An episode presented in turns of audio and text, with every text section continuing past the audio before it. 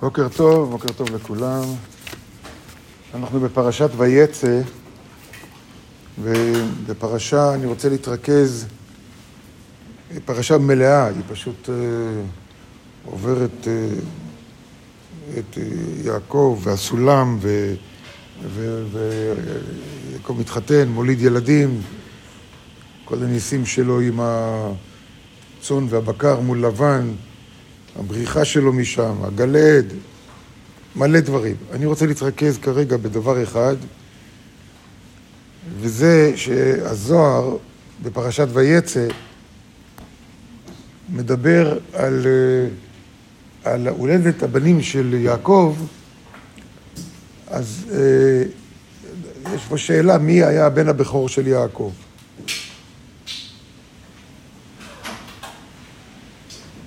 ואם זה ראובן, איזה מין שם זה ראובן? מה אומר השם הזה? ואיך קרה שהבכורה של ראובן עברה ליוסף,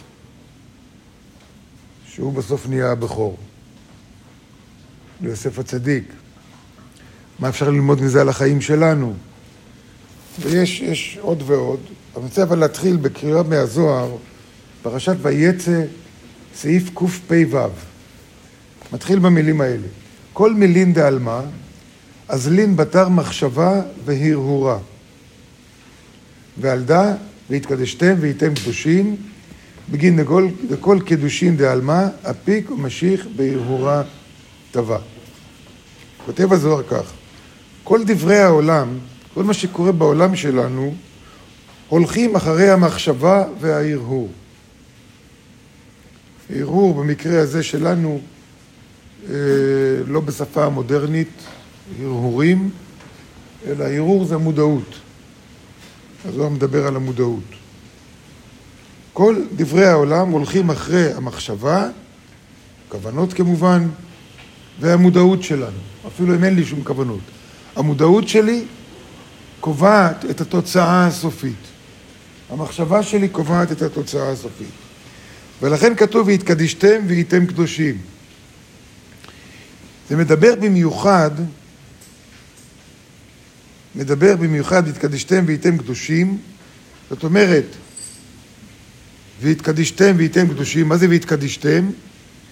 שהמחשבות שלנו והמודעות שלנו תהיה קדושה, תהיה נקייה, תהיה קשורה לאינסוף, תהיה קשורה למשמעות החיים, תהיה קשורה למטרה שבשבילה באנו לעולם, למטרה שבשבילה נברא העולם בכלל. ואם נקדש את עצמנו, כלומר אם המחשבות והמודעות שלנו תהיה נקייה, אז נהיה קדושים. כי מה זה והתקדשתם והייתם קדושים? איך הבן אדם מקדש את עצמו? אה, אני קדוש עכשיו, זה, אני מתפלל, אני קדוש. אני שומר שבת, אני קדוש. לא, זה מדבר על המודעות. תקדש את המודעות, כלומר, תדאג שהמודעות שלך תהיה תמיד מחוברת לאינסוף ולא לדברים של העולם הזה, אז תהיה קדוש. משום שכל הקדושות שבעולם, כל מה שקדוש בעולם, הוא מוציא וממשיך עם הרהור טוב, עם מודעות טובה. כשהמודעות שלנו נקייה, יוצאים דברים נקיים. זה באופן כללי הוא אומר לנו, שהמודעות קובעת, המודעות קובעת מה תהיה התוצאה הסופית. ולכן כל מה שאנחנו עושים בחיים שלנו, זה לא חשוב מה אני עושה, חשוב מה המודעות שלי כשאני עושה. המודעות. ההרהור. ואז הוא כותב כאן בהמשך, מן דהסתאב בהרהורה בישה, כד התה להזדווגה בעיטתה, ושווה רעותה בהרהורי בעיטתה אחרה, וזרעה זרעה בהרהורה אחרה, דאו דהחליף דרגין אילאה דלעילה, דרגה דקודשה בגין דרגה דמסבה, כמה דהרהורי דילה, אבית חילופין לטאטא, עוף אחי אבית חילופין לעילה.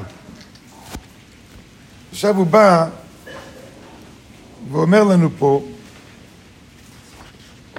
על סמך איזה דיון שהזוהר מדבר קצת קודם, אבל הוא כותב, כל מי שנטמע בהרהור רע כשבא להזדווג באשתו. זאת אומרת, בואו נראה מה הסוף, לפני שאני נכנס לזה.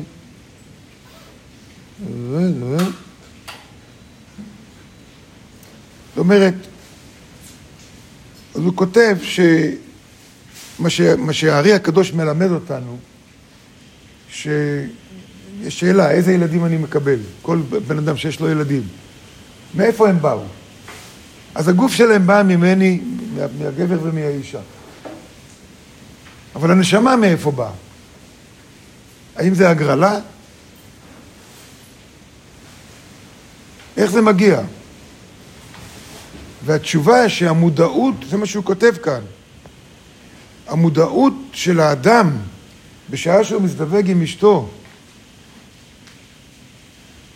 ואז נכנסת להיריון מזה, המוד, המודעות של האדם בזמן הזה, היא קובעת איזה סוג של נשמה תבוא, עם איזה גורל היא תבוא גם. המודעות קובעת, המודעות קובעת כל דבר. פה הוא מתייחס באופן מיוחד לדבר הזה.